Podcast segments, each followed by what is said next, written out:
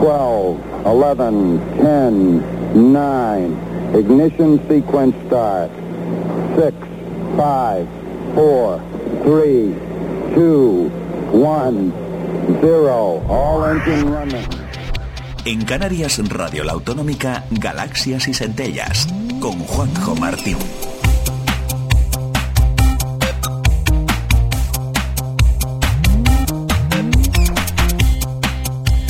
Hola, ¿qué tal? Bienvenidos una semana más a tu programa de ciencia y tecnología en la Radio Autonómica de Canarias. En esta última semana del año, como en las anteriores, intentaremos saciar tu set de curiosidad por el mundo que nos rodea. Y como siempre, los primeros compases del programa te invitamos a que sigas utilizando nuestras vías de contacto. Correo electrónico oyentes arroba galaxias y centellas.com oyentes arroba galaxias y centellas.com también en el facebook.com barra galaxias y centellas facebook.com barra galaxias y centellas y en twitter a través de Juanjo Martínez. Y todo esto aglutinado en nuestra magnífica página web www.galaxiasycentellas.com una de las una de las pocas costumbres que hemos instaurado ya en Galaxias y Centellas es hacer un repaso al año en nuestro último programa. Sinceramente no es una ocurrencia muy original, pero nos gusta hacer un balance de qué tal ha ido el año desde el punto de vista de la ciencia y la tecnología, hacer un resumen de lo más importante de este 2012. En los próximos minutos repasaremos las principales noticias científicas del año, con descubrimientos, inventos, polémicas y nuevos hallazgos. Algunas de las noticias que comentaremos no solo estarán en las efemérides de este año que termina, sino que deberán incluirse en los próximos resúmenes de la década o el siglo incluso. Así que eh, te invito a que repases con nosotros el año 2012 desde el punto, desde la óptica de la ciencia y la tecnología. Y como verás, tendremos muchas partículas subatómicas, muchas, muchas, misiones a Marte, genética, arqueología, exoplanetas, un montón de temas que eh, nos llevarán hasta las 4 en punto. Si nos escuchas en horario de tarde, hasta las 10 de la noche, si nos escuchas en nuestro horario de repetición. Pero vamos a comenzar, si les parece, con saber cuál ha sido la noticia de, del año en cuanto a la ciencia y la tecnología, pero desde el ámbito canario. Y lo vamos a hacer con Verónica Martín. Principia. Toda la actualidad científica de la semana.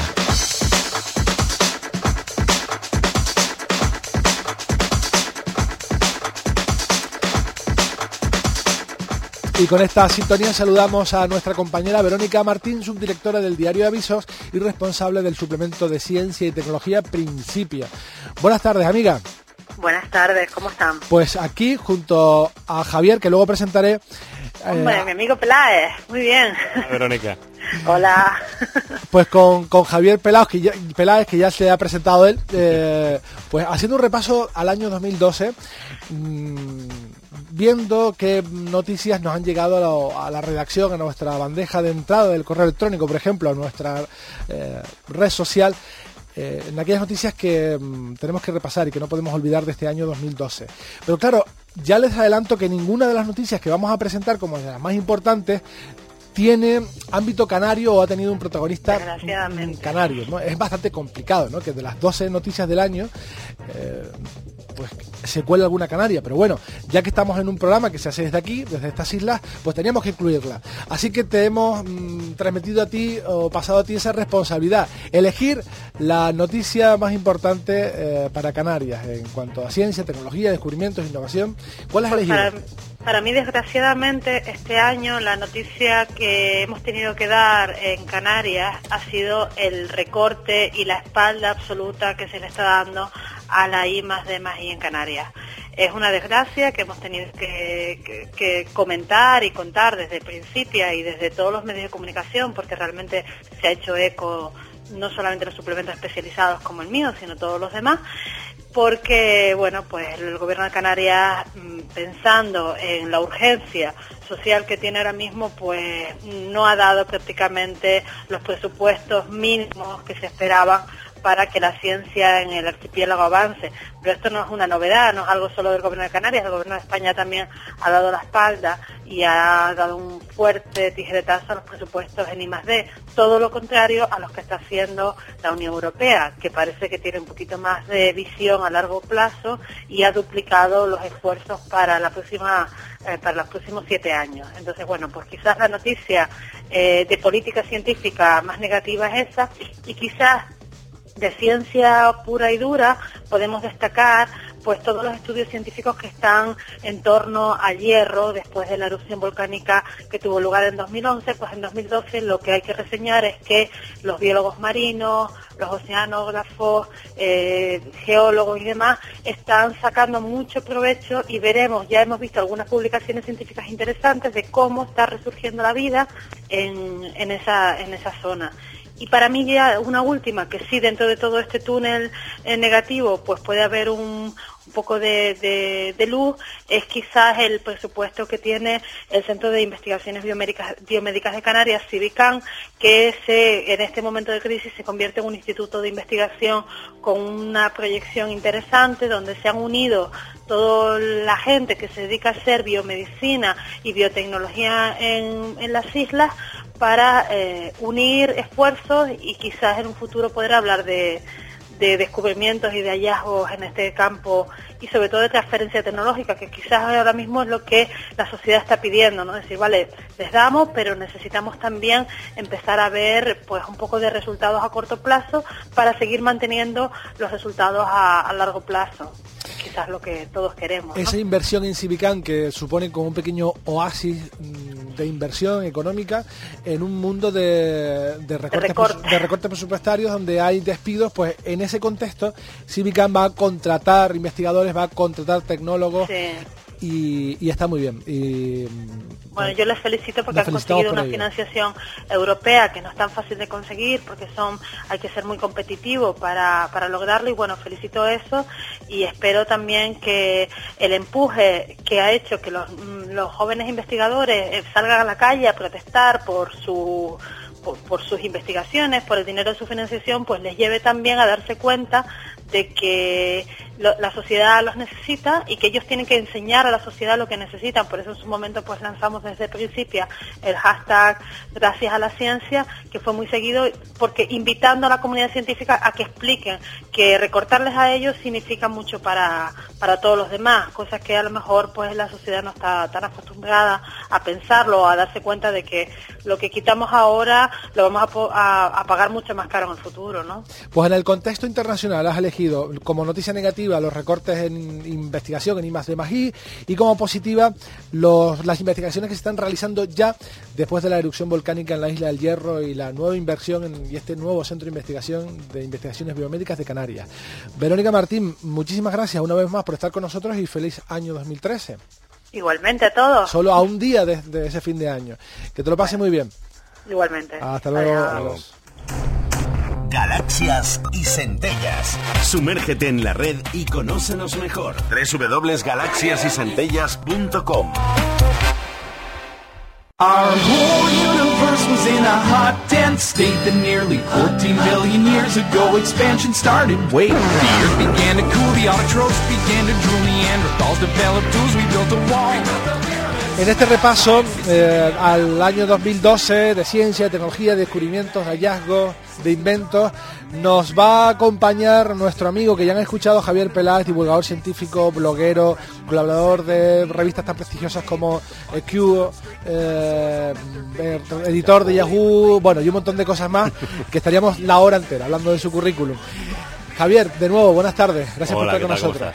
Una vez más, eh, siguiendo esta tradición, el año pasado también hacíamos este repaso y no sé si teníamos ni idea de lo que iba a pasar en este año 2012, creo que no.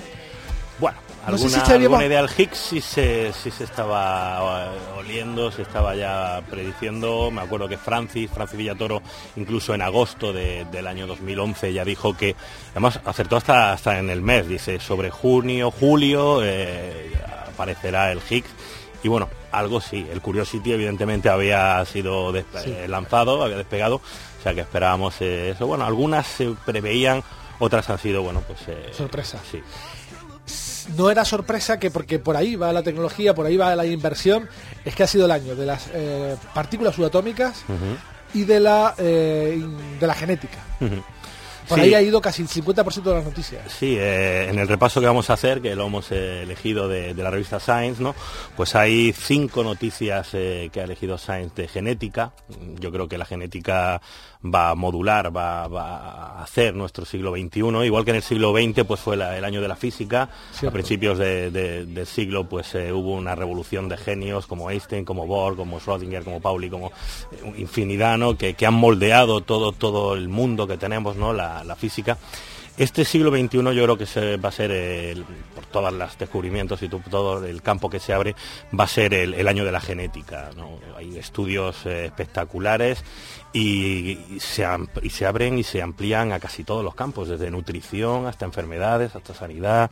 Eh, es, impresionante. Comenzamos este repaso, 12 hitos, 12 noticias que iremos repasando en esta hora y nos lleva al 4 de julio porque, y no es casualidad que esté en la primera, en primer lugar, porque yo creo que ha sido el, el bombazo eh, científico, una noticia que saltaba a las portadas editoriales y, guiones de un montón de medios de comunicación no especializados. No sé muy bien si entendían la noticia o no, pero bueno, ellos lo pusieron porque todos entendimos que era muy importante. Por, por fin aparecía esa esquiva partícula, el bosón de Higgs, tan anunciado, pero tan escurridiza también. 4 de julio. Sí, el, día de la independencia de la física, ¿no? El 4 de julio, ¿no? Eh, los que estuvimos siguiendo la, conferencia en directo desde el CERN, de, los dos instrumentos que, participaron en, en, ese descubrimiento, el Atlas y el CMS, bueno, fue un día muy, muy, muy emocionante, ¿eh? para, aunque sea raro decir emocionante en ciencia, ¿no? La verdad es que no sabíamos si iban a decir, eh, oye, pues hemos encontrado algo parecido, ¿no? Pero de repente soltaron que en conjunto con esos dos instrumentos era un sigma 6, es decir, una probabilidad inmensa de que fuera el Higgs y, oye, pues saltó, saltó la gente hasta de alegría. Eh, cuando yo recuerdo hicimos un chat en, en, Naucas y bueno, pues la gente dice, sí, el Higgs, o sea, fue, bastante, bastante increíble. Es, es, el descubrimiento de, no del año, algunos dicen que, de, de, esta década. Este, este hito tiene que estar incluido en lo que yo decía antes, ¿no? En los mejores hallazgos eh, o, en la efemérides de la década, ¿no? Sí, sí, sí, seguro. Eh, es decir, mm, el bosón de Higgs, eh, aunque se ha hablado muchísimo, ¿no? Y se ha explicado por muchos divulgadores, ese es lo que está dando, lo que da masa a las partículas elementales. Eh, nosotros conocíamos el modelo estándar, ¿no? pues estaba bastante bien establecido y lo predecía desde hace mucho tiempo, predecía que la existencia de este bosón. Sin embargo, ¿qué es lo que pasa? Que bueno, pues eh, los físicos teóricos eh, lo tienen más fácil, ¿no? con un papel y un bolígrafo hacen sus teorías y bueno, pues 50, 30, 40, 50 años después es cuando vienen los experimentos, que es en realidad lo que dice si es verdad o no es verdad. Entonces, bueno, el físico experimental eh, tiene que ingeniársela a saber cómo demuestra que eso que está en la teoría es cierto. Bueno, pues hemos tenido que construir una máquina inmensa, la, máquina más grande de toda la humanidad, que es el colisionador de, hadrones eh, en Ginebra y en Francia y eh, hasta poder alcanzar unas energías, pero enormes, inmensas, energías que estaban presentes eh, cuando el universo tenía billonésimas de segundo para poder conseguir eh, esa, partícula que da masa al resto de partículas. Casi nada. Ahora que tendrán que cerrar el ser, ya encontramos el bosón, ya está. ¿A otra cosa mariposa? No. No, no, el ser tiene muchísimas, muchísimas aplicaciones y ten en cuenta que eh, ahora mismo estamos utilizando el ser a unas energías que creo que están en 4 tera electrón voltios, pero van a llegar a 13. Es decir, van a subir mucho más eh, las energías, eh, las colisiones van a ser mucho más energéticas eh, y van a encontrar más partículas, seguro.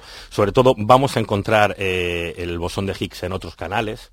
ahora mismo, cuando hablo de canales, el bosón de Higgs para explicar un poquito también la noticia, ¿no? Lo que ha descubierto el, en el CER, en estos dos instrumentos, ALATS y, CMS, es eh, cómo se desintegra, porque el bosón de Higgs eh, es, dura nada, dura una millonésima de segundo y apenas se puede ver. Lo que vemos son los rastros, las huellas que deja el, Higgs, ¿no?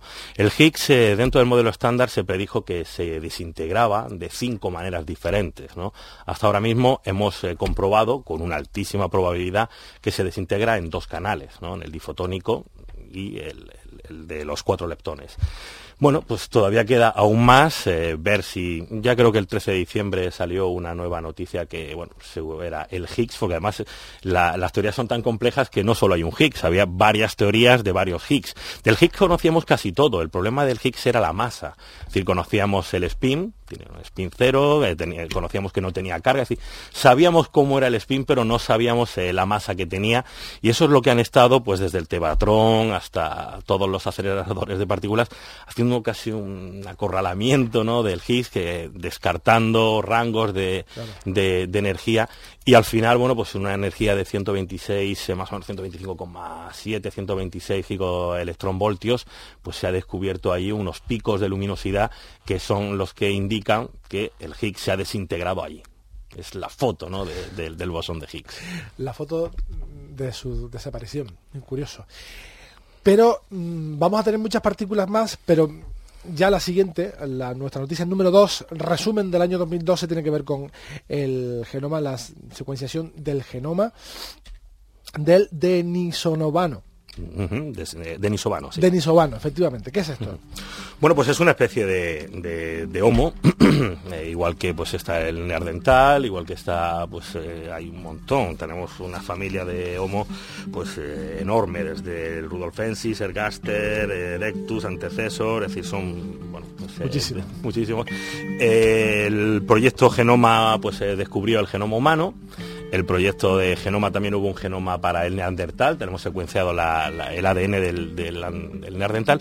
A mí lo que me ha llamado, mm, o sea, lo que me ha llamado la atención de esta noticia es eh, la técnica más que, más que el descubrimiento, ¿no? Es decir, eh, estamos hablando ya de, otra noticia genética, ¿no? Y han podido secuenciar eh, el ADN completo del denisovano, pero a partir de, nada, es decir, un fragmento de hueso, cerca de 30 gramos de, entre diente y hueso, o sea, algunas técnicas que nos están permitiendo secuenciar el ADN, conocer todo el genoma de una especie y bueno, con mucha exactitud. A mí lo que me ha llamado la atención de esta noticia no es eh, tanto bueno pues el genoma del denisomano, eh, cómo eran, eh, dicen que bueno pues al parecer este hueso y este hueso del dedo y estos dientes pertenecían a una niña de color una piel morena, etcétera. Aparte de, todas las características de ojos marrones, de piel castaña, aparte de todos estos características que podemos sacar del ADN es la técnica. Solo la técnica ha, supuesto un avance muy importante pues, a la hora de secuenciar diferentes genomas. Y esto abre la puerta quizás para el próximo año, en el resumen del año 2013, a la secuenciación de otros homos, de, restos pequeñísimos, rastros de algún gramo de diente, de hueso, eh, que, que, dé con, ese ADN y que, se pueda secuenciar y saber del color de los ojos de una persona que vivió hace 80.000 o 70.000 o 120.000 años. Qué barbaridad. Correcto.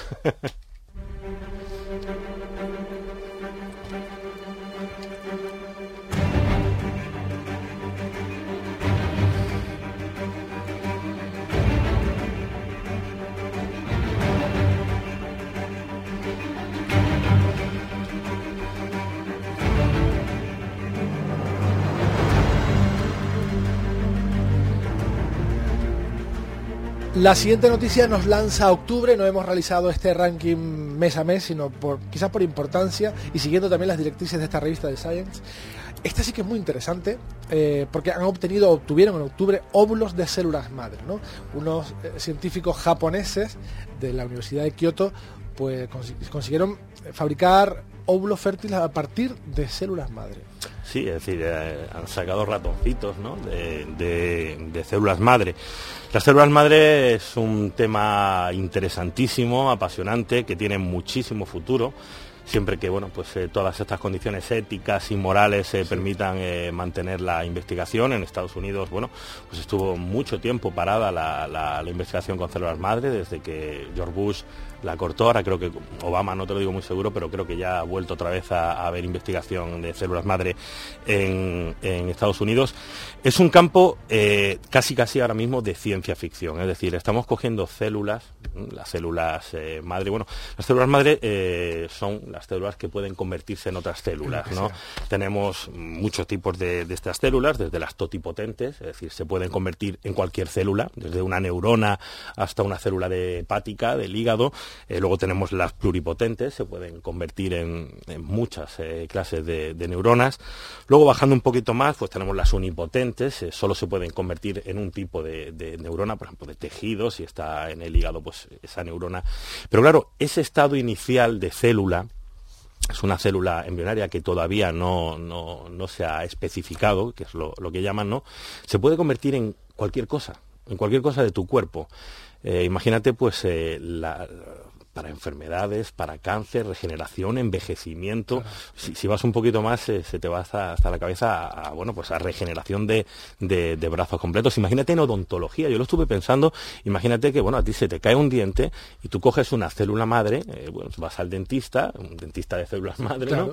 Te coge una célula madre, una célula madre de tu propio cuerpo, porque encima no tiene efectos secundarios, ya que es tu propio cuerpo el que se cura, eh, hace una pequeña plaquita de de tu diente, ¿no? Lo coloca y coloca células madre ahí donde te va a ir eh, el, tu cuerpo mismo formando un diente. De aquí a 15, 20 días o un mes vuelves al dentista, te quita la, forma, la placa y tienes un diente tuyo. Vale, nuevo. O sea, nuevo. Es decir, los eh, de órganos, ¿no? Órganos, eh, neuronas, la, es, ciencia ficción, es cuando, cuando yo te decía que el siglo XXI va a ser el siglo de, la genética, no sabemos hasta qué punto eh, puede, puede ser esto, es decir, nos están llegando ahora mismo, pues fíjate, de las 10 noticias, 5 de ellas son noticias genéticas, de ADN, de células madre, y bueno, pues es un campo espectacular, ¿no? Pues esto en el resumen anual que podríamos haber hecho en el año 85, esto era ciencia ficción pura y nos hubiéramos reído, pero hoy es una realidad porque, les repito, científicos japoneses en octubre eh, de la Universidad de Kioto consiguieron fabricar en un laboratorio óvulos fértiles con capacidad para ser fecundados a partir de células madre de ratones. Y los ratones ahí están, los ratoncillos. Ya de octubre aquí ya serán un poco mayores, pero vamos, que ahí están sanos y salvos. La siguiente nos, nos lleva a Marte.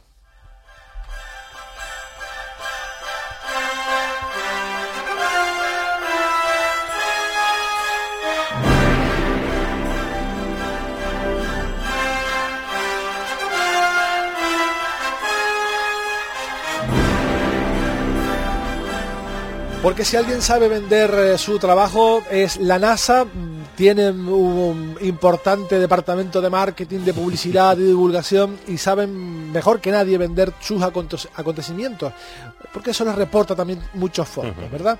Y esta vez han ido una vez más a Marte, pero han ido de manera un poco especial, un poco dándole un triple salto mortal o algo así, porque la operación que ponía el Curiosity sobre la superficie marciana era muy compleja. Yo personalmente pensé que se iba a estallar, porque era muy compleja, eso es muy complejo incluso hacerlo aquí al lado, ¿no? Sí, sí, sí, eh, explícanos, ¿cómo llegó el Curiosity a Marte? Bueno, pues el, eh, yo confío bastante en la NASA, aunque nos ha dado algún pufo últimamente, ¿no? Como, como la vida del arsénico, etcétera.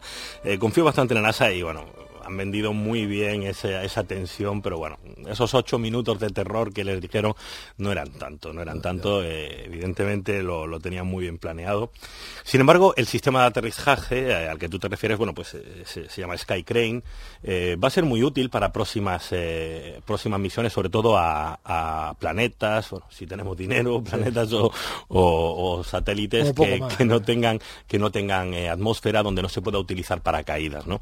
El, el, Sky Crane, bueno, pues ya vimos aquella grúa, eh, la habrán visto, eh, en YouTube Sky Crane, seguro que, o Curiosity, verán cómo esa grúa, pues eh, bajaba el, el, rover, el MSL, el Curiosity, luego unos retropropulsores, bajaban bueno, fue más eh, espectáculo que otra cosa. Lo importante de esa misión es lo que ha aterrizado, es decir, el rover. Hemos enviado, tú piénsalo, hemos enviado 900 kilos, un coche mm, pequeño, mediano, 900 kilos, lo hemos enviado a Marte.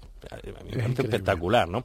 Y ese no es un coche cualquiera, es ahora mismo el mayor eh, laboratorio que tenemos eh, geológico, químico, medioambiental que, que hemos mandado jamás a ningún sitio. Es espectacular. Y, y bueno, también es cierto que va a haber mucha, ha habido mucha confusión, si se ha ido a buscar vida, si va a encontrar vida. El Curiosity, el Curiosity no está diseñado para, encontrar, ni siquiera para buscar vida. A no ser que pase por delante de la cámara, en principio no. Si lo graba, si graba un lagartillo o un gato marciano. De resto pues no está diseñado para No, es un, es un laboratorio medioambiental que va buscando eh, condiciones ambientales, ya sean de, ahora presentes o futuras, o perdón, o pasadas, que eh, indiquen que bueno, pues la vida haya sido o sea posible en Marte, ¿no? Eh, por cierto, hablando de que Canarias o no tenemos, bueno, pues uno de los instrumentos más importantes que lleva el rover eh, allí en Marte es español. O sea que bueno, algo, algo tenemos y, seguro que habrá algún canario que habrá echado una mano, ¿no? Ahora mismo tenemos el mayor laboratorio eh, geológico, medioambiental, químico, pues en otro planeta o en otro satélite allí en Marte y bueno, pues es muy interesante de cara a que cuando podamos, cuando tengamos dinero y cuando haya presupuesto, pues se pueda, se pueda hacer una misión tripulada, tripulada a Marte. Un laboratorio con ruedas que además aterrizó o amartizó en un lugar muy concreto en el que los geólogos tenían la, la, sospecha de que había pues alguna anomalía hidrotermal, habría volcanología, había sedimentos de, aquellos océanos que en principio bañaron la superficie de Marte y que está dando muchos frutos. Y tanta expectación había que claro, que a un responsable de la NASA se le ocurrió decir que mm, mañana vamos a presentar un resultado que va a cambiar los libros de historia. Algunos se aventuraron a quemarlos ya. Los... y luego al parecer es que hemos descubierto agua otra vez en Marte. Bueno, ¿qué pasó con esta noticia? Porque seguro que tú la viviste al minuto a través de las redes sociales.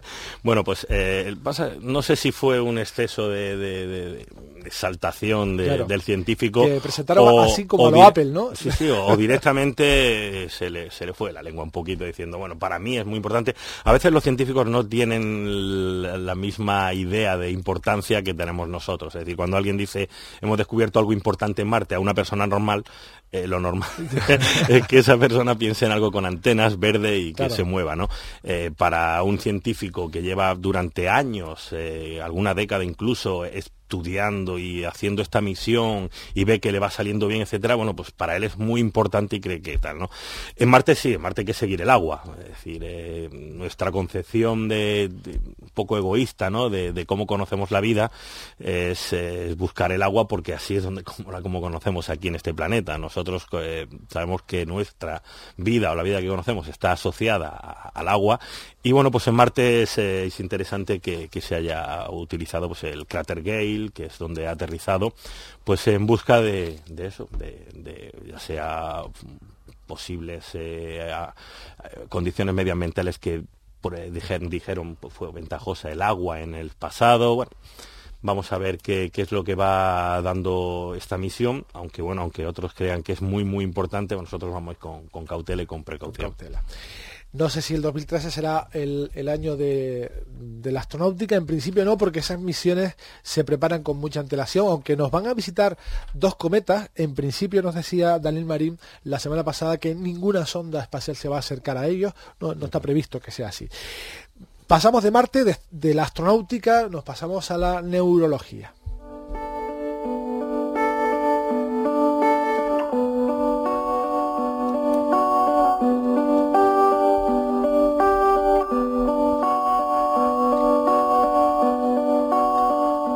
Hay noticias que parecen muy importantes cuando nos llegan de universidades como la Johns Hopkins Baltimore, pero luego cuando lees la noticia, y lo comentábamos antes, Javier, eh, nos decía, pero bueno, si esto ya lo hacen aquí en España y no sale en la SAI en ninguna lista ¿no? de las mejores noticias del año 2012.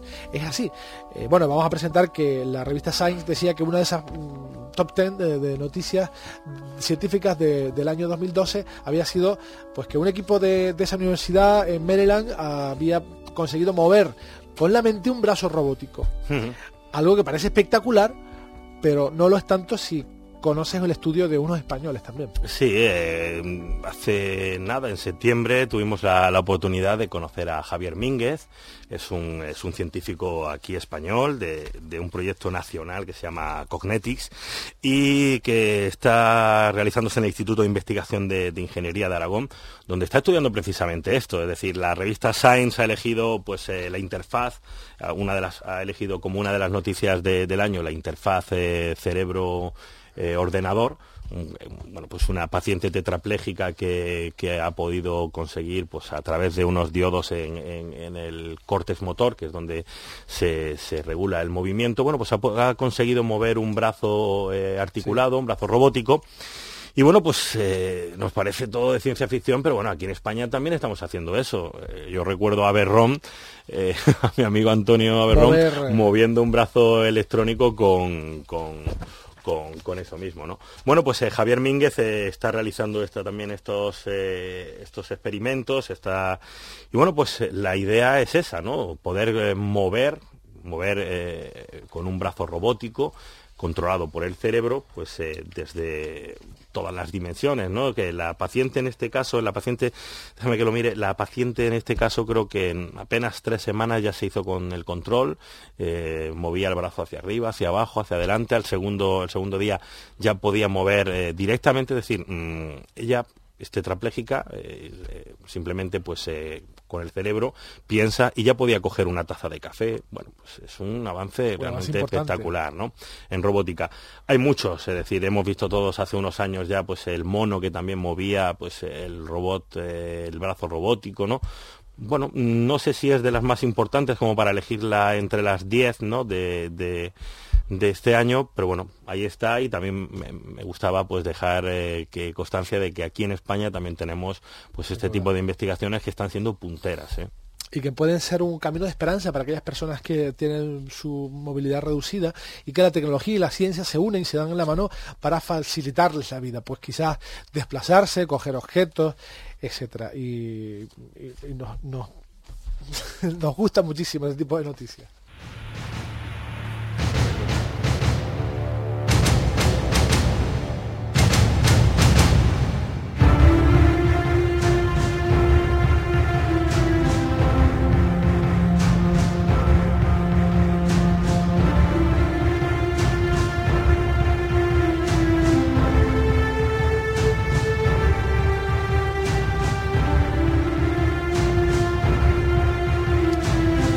Y otra alianza entre la física y la medicina eh, nos lleva a, otro hito en el año 2012 porque un equipo internacional de científicos utilizó un láser de rayos X eh, para revelar la estructura de una enzima que, permite a un parásito causar la enfermedad del sueño en África, de la mosca sepse.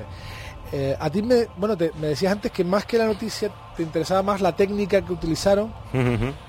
Pues eh, hombre, la técnica es una técnica de fotografía, es decir, eh, fotografía casi casi a la velocidad de la luz. Eh, hemos visto algún vídeo, si alguien tiene la oportunidad de entrar en internet y buscar fotografía, es espectacular. Es decir, se puede ver casi casi la imagen de, un rayo de luz, de un fotón moverse. Se, se llama fentografía.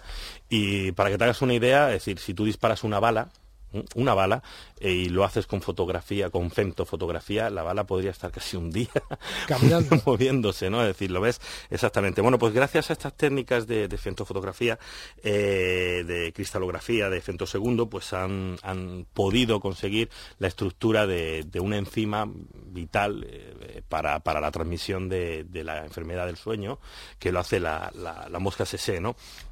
Eh, vamos a tener claro un par de cosillas, ¿no? Te lo voy a ver si lo, explico bien, ¿no? Ah, que es una enzima, que es una proteína, porque bueno, pues es lo que... es decir, bueno, pues eh, nuestros genes, nuestras, nuestro, todo nuestro genoma, el nuestro y el de cualquier célula, él se dedica a formar proteínas. Esas proteínas son las que nos hacen como somos.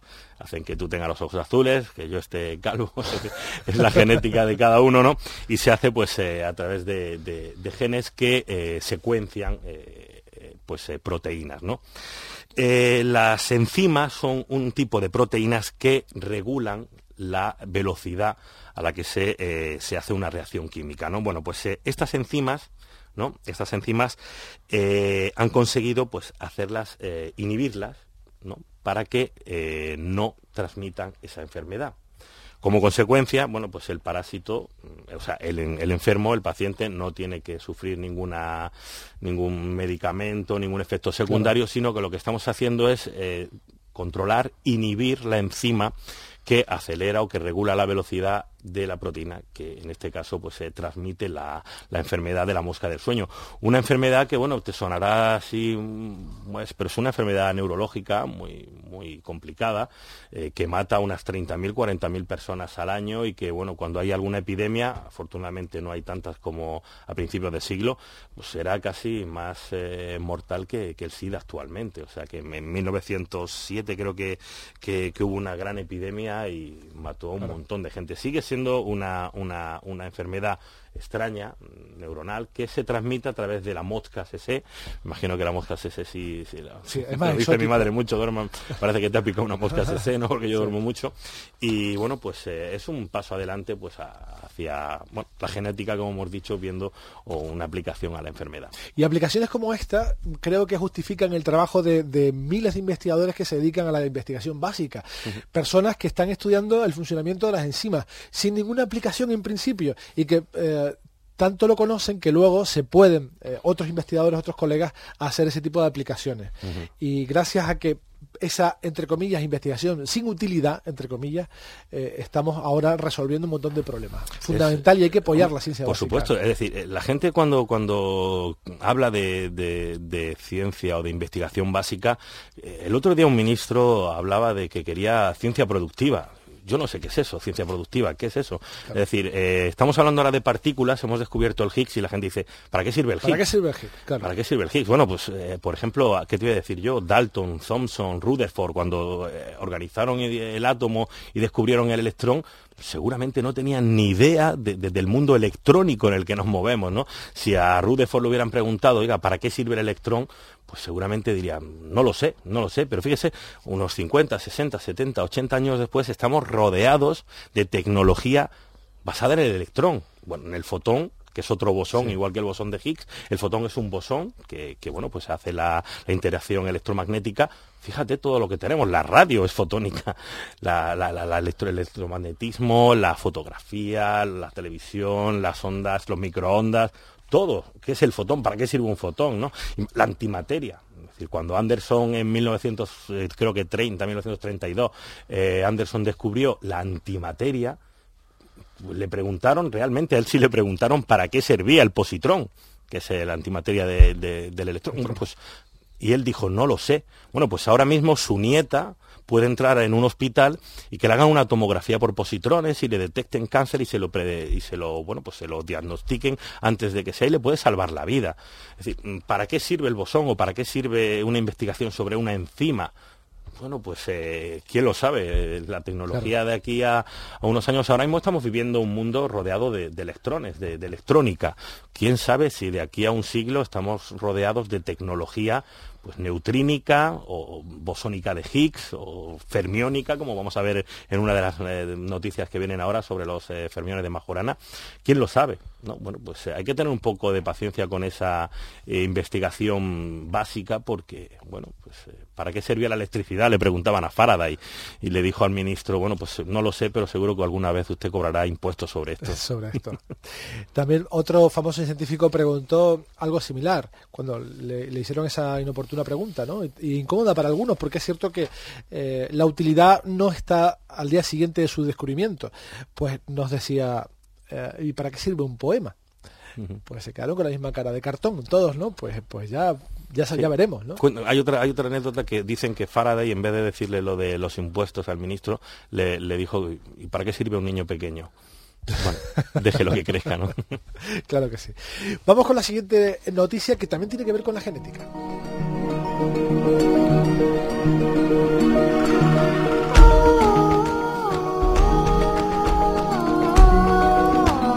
De nuevo nos vamos a Estados Unidos, en Minnesota, y no es casualidad que tantas noticias tengan eh, su origen en Estados Unidos porque es un país que apuesta por la ciencia y la tecnología. Eh, no creo que el próximo año tengamos en esta lista ninguna de España, dependiendo, teniendo en cuenta los recortes que tenemos. Pero bueno, eh, les decía que científicos de la Universidad de Minnesota en Estados Unidos han desarrollado una nueva tecnología de edición de genoma denominada Talents. Y ahora, como no han entendido casi nada, ahora Javier se lo va a explicar.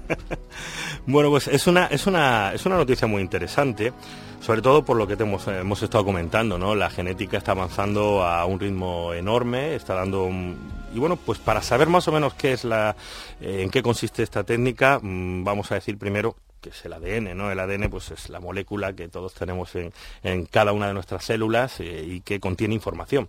Es como un compact disc que, tiene pues eh, información grabada, ¿no?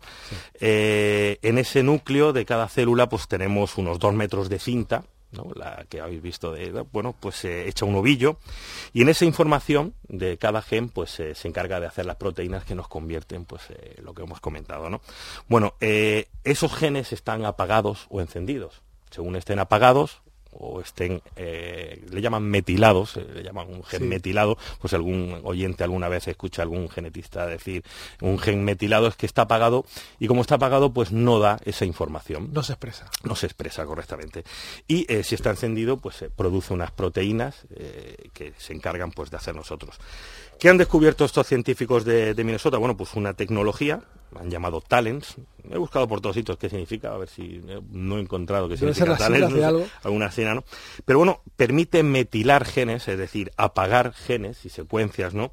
De manera artificial más rápido y más barato.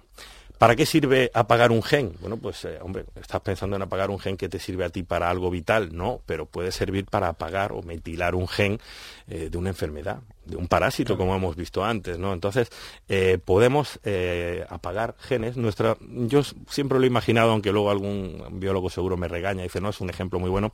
Imagínate que tienes una flauta muy, muy, muy grande, ¿no? Pues en esa flauta están todos los sonidos que, que hacen tu cuerpo, ¿no? Según enciendas o apagues uno de los agujeros suena una cosa u otra, ¿no? Pues bueno, los genes según estén apagados o encendidos, es un interruptor, ¿no? Pues se fabrican una proteína u otra. Bueno, pues esta técnica lo que hace es que eh, es capaz de, apagar secuencias de genes o genes en concreto y mucho más rápida que la, que eh, hemos tenido hasta ahora y encima más barato. O sea que me parece una, noticia muy interesante. Eh, Javier, hay que advertir que también cuando hablamos de moléculas de interés para solucionar alguna enfermedad, como puede ser el cáncer, hay que advertir que estos, aunque se produzcan los descubrimientos ahora, el lunes no están en los hospitales. No, no, es más, esta noticia, esta noticia se, se, ha realizado en peces cebra claro, por eso, de aquí a que esto se aplique en seres humanos va, a pasar por lo menos una década, cinco eh, años. Como, exactamente, toda, toda, todo proceso tiene unas fases que, primero se experimenta. En este caso hablo de peces cebra porque es muy curioso, ¿no? Siempre los peces cebras deben estar muy contentos porque... Sí, no, los peces cebra.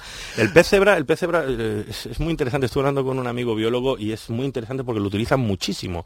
Hay gente que se preguntará por qué utilizan siempre moscas. Para, estudios genéticos... la moja de la fruta. La moja de la vinagre, la moja de la fruta. Bueno, pues eh, para un genetista es muy importante utilizar un animal o un esto, primero que comparta bastante genoma con nosotros. En el caso del pez cebra creo que es un 75% pues el que comparte con el genoma humano. Pero además es que se reproduce muy rápidamente. Entonces tú puedes ver, si eres genetista, eh, si estudias eh, biología y genética, eh, puedes ver muchas, muchas generaciones de muchos individuos en muy poco tiempo. Es decir, las moscas, por ejemplo, puedes ver varias generaciones en apenas unas semanas. No vas a hacer los estudios con elefantes, que, tienen un periodo de, gestación de 22 meses, creo que es, ¿no? Tendrías que estar esperando 22 meses a que naciera otra nueva generación con las modificaciones genéticas que le han realizado. Bueno, pues en este caso los peces cebra, además, tienen una ventaja de que son baratos, eh, no comen casi, lo puedes eh, guardar en cualquier lado del laboratorio. Además son transparentes, eh, en estado embrionario son transparentes y puedes ver cómo afectan a los órganos internos cada modelación. Entonces, bueno, esta técnica se ha llevado a cabo en peces cebra que, bueno, hemos dicho que comparte un 75% del genoma humano, pero evidentemente un pez no es un humano. Entonces todavía esta técnica tiene que refinarse mucho más, pero bueno, siempre, como se dice, es un primer paso, es un buen paso hacia adelante que, está bien ¿eh?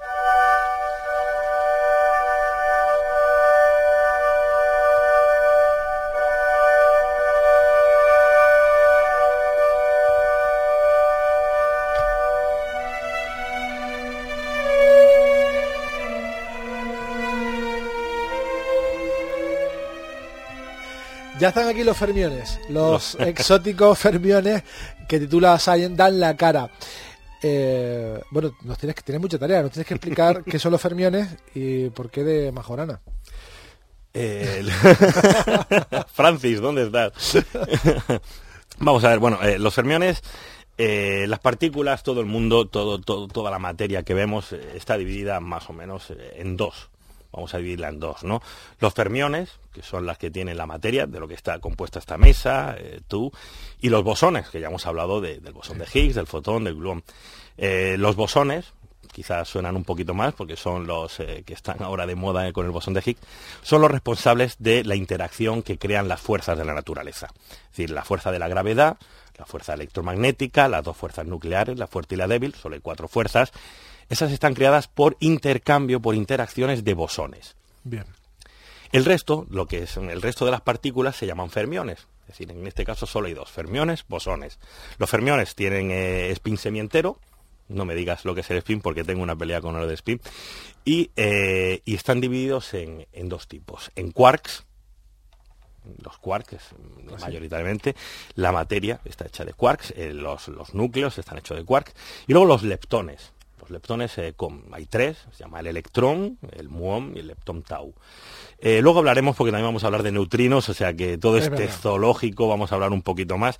Pero ahora nos vamos a quedar con los, fermiones y el fermión de Majorana es algo curioso simplemente es casi una anécdota, ¿no? ¿Por qué? Porque, bueno, eh, los, los, fermiones no solo están en su versión materia, sino que también están en su versión antimateria. Bueno, pues este fermión de, Majorana eh, es él mismo, su propia partícula y su antipartícula. Él mismo.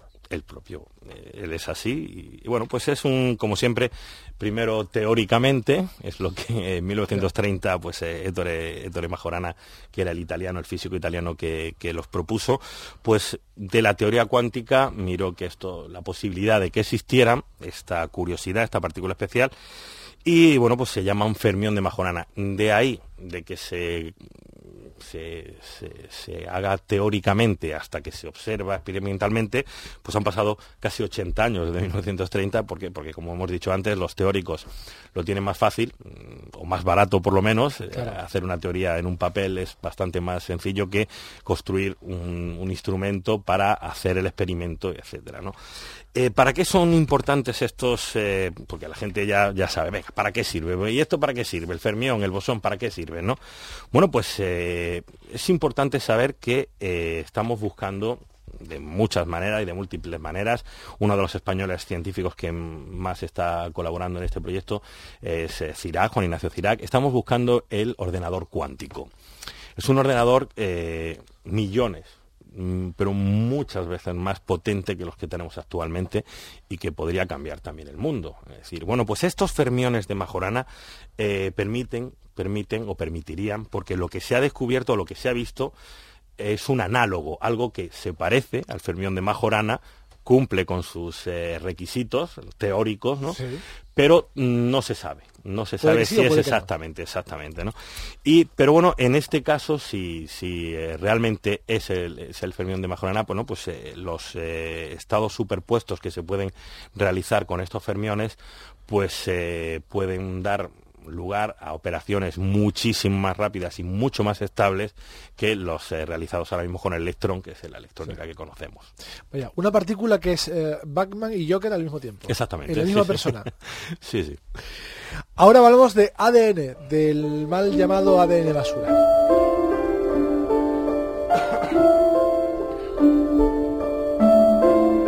Porque los científicos, y no solo los biólogos, sino también los astrónomos, tienen por costumbre apedillar, a poner apellido eh, negro o basura todo aquello que desconocen, ¿no? Agujero negro, materia oscura, energía oscura. Y en el caso del ADN había algo que no entendían muy bien y bueno, pues ADN basura. Y este año el proyecto ENCODE eh, ha descubierto que de basura nada, que tiene su, misión, ese, trozo de ADN. A mí me parece una de las noticias del año. Es decir, el proyecto Encode me parece una de las noticias del año y que va a dar mucho, mucho que hablar en, las próximas décadas. En primer lugar, ha sido un, proyecto enorme, enorme. Es decir, se han publicado 32 artículos publicados simultáneamente. Normalmente, eh, pues el Higgs, eh, un descubrimiento se, publica, el descubridor hace un artículo científico y lo publica en una revista, ¿no? Bueno, en este caso son 32 artículos que se han publicado simultáneamente en, creo que en Science, en Nature y en Cell también, en esas tres revistas, y eh, nos hablan del 98% de información que tenemos grabada en nuestros genes y que no conocíamos qué función tenía. En realidad no es que no la conociéramos o lo llamáramos ADN basura, así, ¿no? Tampoco es la cosa así, ¿no? Eh, sabían, eh, desde hace tiempo sabían que tenía alguna función, mm, pero bueno, se desconocía exactamente cuál, ¿no? Bueno, pues para explicar lo que, lo que, se, ha, lo que se ha descubierto, Alguien hablaba de, la enciclopedia, de, la genética o de la Wikipedia, ¿no? Porque además como se ha, se ha hecho pública y se ha, se ha puesto abierta a todo el público, y a todos los científicos que quieran luego investigar, le han llamado la Wikipedia, ¿no? del genoma. Perdón. Eh, nosotros, el ser humano, tiene unos 25.000, de 20.000, 22.000 a 25.000 genes, ¿no? Esos genes tienen, como hemos dicho antes, eh, pues la información para fabricar las proteínas, ¿no? Bueno, la fabricación de proteínas está eh, bastante bien, se conoce bastante bien y está en torno al 2-3% de la información que tiene un gen. ¿Qué ocurre con ese noventa y tantos por ciento que está en el ADN y que, no, que no, no tiene función. Bueno, pues eh, estos, eh, este equipo de científicos, un gran equipo durante bastante tiempo, casi 10 años, bueno, pues eh, ha descubierto, no sé cómo explicarte lo que sería como un panel, un gran panel, un enorme panel de interruptores, 4 millones de interruptores para hacer más o menos exactos, ¿no? Que regulan la actividad de los genes, es decir, no secuencian proteínas, no fabrican proteínas, pero sí, sí regulan cómo nuestros genes van a fabricar esas proteínas, dónde las van a fabricar, qué tipo, qué tipo de proteína va a fabricar. No es lo mismo que te fabrique una proteína que te va a dar color al pelo a que te haga una, una, pues, proteína que te dé, pues, eh, te arregle un poco de tejido cuando te arañas. ¿no? Eh, como hemos visto, las células eh, se especializan ¿eh? parten de, eso. Y bueno, pues eh, este, este hallazgo, esta, este, más que hallazgo, ha sido un trabajo enorme, muy largo, ¿no? Eh, abre la puerta a saber que bueno, sí, hay, hay, sigue habiendo ADN que no sirve de mucho, bueno, es ruido, no, le llamamos basura, es ruido, porque yo creo que la evolución no hace mucha basura, aunque de vez en cuando sí se nos queda alguna cosa inútil de, otras eh, épocas que sí. la utilizábamos, pero en este caso lo, que se ha, lo que se ha estudiado es qué es lo que hace este, este tipo de, de información grabada en el ADN, y lo que hace es eh, generar, regular, eh, hacer la velocidad, el lugar, cómo, cuándo, de los genes que sí conocíamos que será 2-3% que secuencian proteínas. Y aprovechamos que estamos en una molécula, la del ADN, para seguir profundizando en la materia. Una vez más nos tenemos que sumergir en casi la física cuántica para hablarte, hablarles de los neutrinos.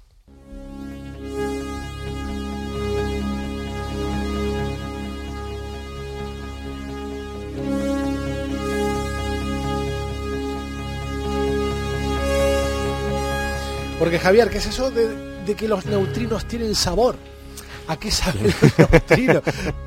Sí, bueno, los, eh, los científicos le dan nombre, lo hemos dicho antes, le dan nombre muy, muy, yo estaba escuchando hace tiempo a un, científico amigo mío que decía, bueno, todo esto se ha complicado cuando los americanos han empezado a darle nombres a las cosas. Porque antes se decía, bueno, leptón, eh, protón, vienen del griego, átomo, indivisible, etcétera. Ahora, de repente llegan los, los americanos y de repente te llaman quark, un quark es un queso, o sea, de los quark, por ejemplo, hay up, down, encanto, o sea, nombres rarísimos, ¿no? Eh, los neutrinos tienen sabores.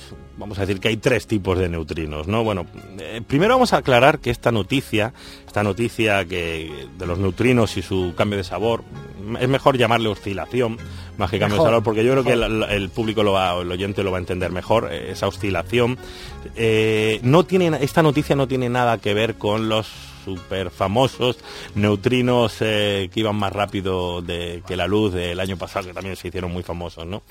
Eh, en este caso, bueno, en realidad, mira, lo que, lo que estaba estudiando el CER, si recuerdas lo de los neutrinos del año pasado, eh, el CER y unas instalaciones de, física de partículas también en Italia que se llama el Gran Sasso, estaban estudiando esto, esto precisamente, que es el cambio de la oscilación o el cambio de sabor de los neutrinos de neutrino del electrón al, al, muón y del neutrino muónico al tau. Ahora te explicaré un poquito también qué, son estos eh, neutrinos. Eh, lo estaban, lo estaban eh, viendo porque esos neutrinos cambian de tipo, de sabor o de, color, como les quieras llamar, ¿no? Cambian y querían saber por qué. Bueno, pues en una de estas mediciones les salió que les salió que la, la velocidad de estos neutrinos era más rápida que la luz. Al final se vio que era un error. O sea que, bueno, este, esta, esta noticia no tiene nada que ver, ¿no? Lo que hemos descubierto, lo que han descubierto, además ha sido una historia bastante chula porque era una historia de competencia, casi una carrera, ¿no? Se sabía, se sabía y se tenía bastante controlado, ¿no? Eh, cómo oscilan estos neutrinos. La oscilación de estos neutrinos, un neutrino es una partícula muy, muy, muy, muy pequeña. A veces, eh, hace tiempo se pensaba que no tenía ni masa ahora sí se ha descubierto que tiene masa, pero que es tan, tan, tan, tan infinitesimal que es muy pequeña, ¿no? Nos, nos atraviesan eh, al cabo del día, pues millones y millones y millones de, neutrinos a, través de nosotros que vienen, por ejemplo, procedentes del Sol, ¿no? Esos neutrinos, mientras viajan, van cambiando, cambian, oscilan, ¿no? Mientras entran en, contacto con, el vacío cuántico, eh, oscilan y cambian. Hay tres tipos, el neutrino electrón, el neutrino muón y el neutrino tau, ¿no? Bueno, pues, por ejemplo, en el caso del, Gran Sasso y del CER, creo que estaban haciendo, pues, eh, viendo cómo cambiaba un neutrino muón a un neutrino tau, ¿no? Lo que se ha descubierto ahora es todo, más o menos todo, ya se comprende eh, esa oscilación correcta y nos hemos quedado sorprendidos porque, por ejemplo, la oscilación del neutrino electrón al tau, que mm, se veía que era muy poco probable, bueno, pues es 10 veces más probable de lo que pensábamos. O sea, eh, en realidad estos neutrinos cambian incluso de electrón a tau mucho más de lo que pensábamos. Esto lo ha llevado ahora mismo pues una, un, eh, un estudio de unos investigadores chinos, que es curioso porque estaban ahí todos, eh, Japón lo tenía casi casi, estaban, han llegado, es una de estas noticias que han llegado a la misma conclusión eh, varios equipos por varios sitios, o sea que es una, noticia que ya está bastante confirmada porque en varios sitios y utilizando varios métodos han llegado a las mismas conclusiones, pero al final se lo han llegado a los chinos. oye, pues eh, a los japoneses, por ejemplo, casi lo tenían, pero les llegó el tsunami y les arruinó muchas de las instalaciones y bueno, pues... Eh, esta oscilación, una, la, esta oscilación es, importante para luego saber cómo oscilan los antineutrinos. Si sabemos cómo oscilan, cómo cambian de, tipo estos neutrinos, el siguiente paso será ver cómo lo hacen sus antipartículas, los antineutrinos, y ver qué es lo que ha pasado con esa simetría, qué es lo que la simetría de, materia y antimateria, que ahora mismo pues vemos que el universo está compuesto de materia, todo es materia, ¿dónde está la antimateria? Hay una ruptura, no hay simetría, no hay equilibrio, ¿no?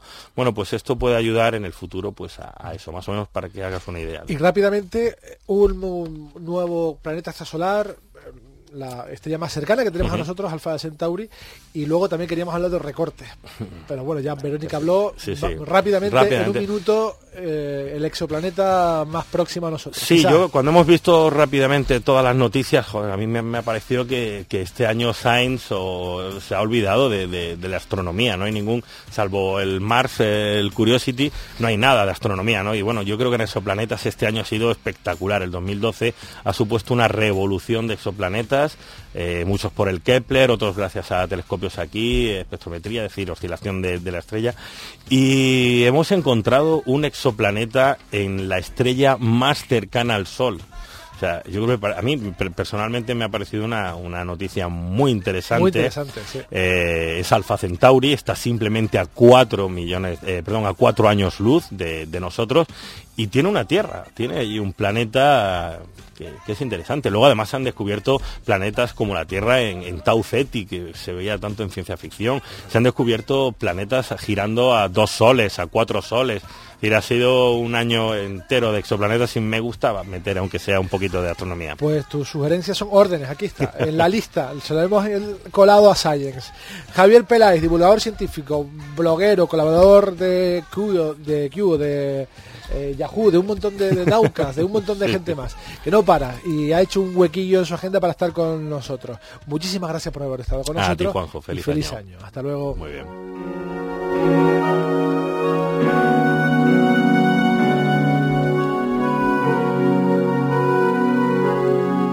También nos despedimos nosotros. En la técnica estuvo Gunnar Benítez, en la colaboración Aida Martínez, Osvaldo González, Gregorio la Fuente, Daniel Marín, Natalia Ruiz y en nombre de todo este gran equipo, les deseo un feliz año nuevo 2013 y espero que sigan siendo en el próximo año igual de curiosos, porque nosotros seguimos, intentaremos seguir saciando esa sed por curiosidad que siempre ha caracterizado a nuestro oyente. Feliz año, hasta luego.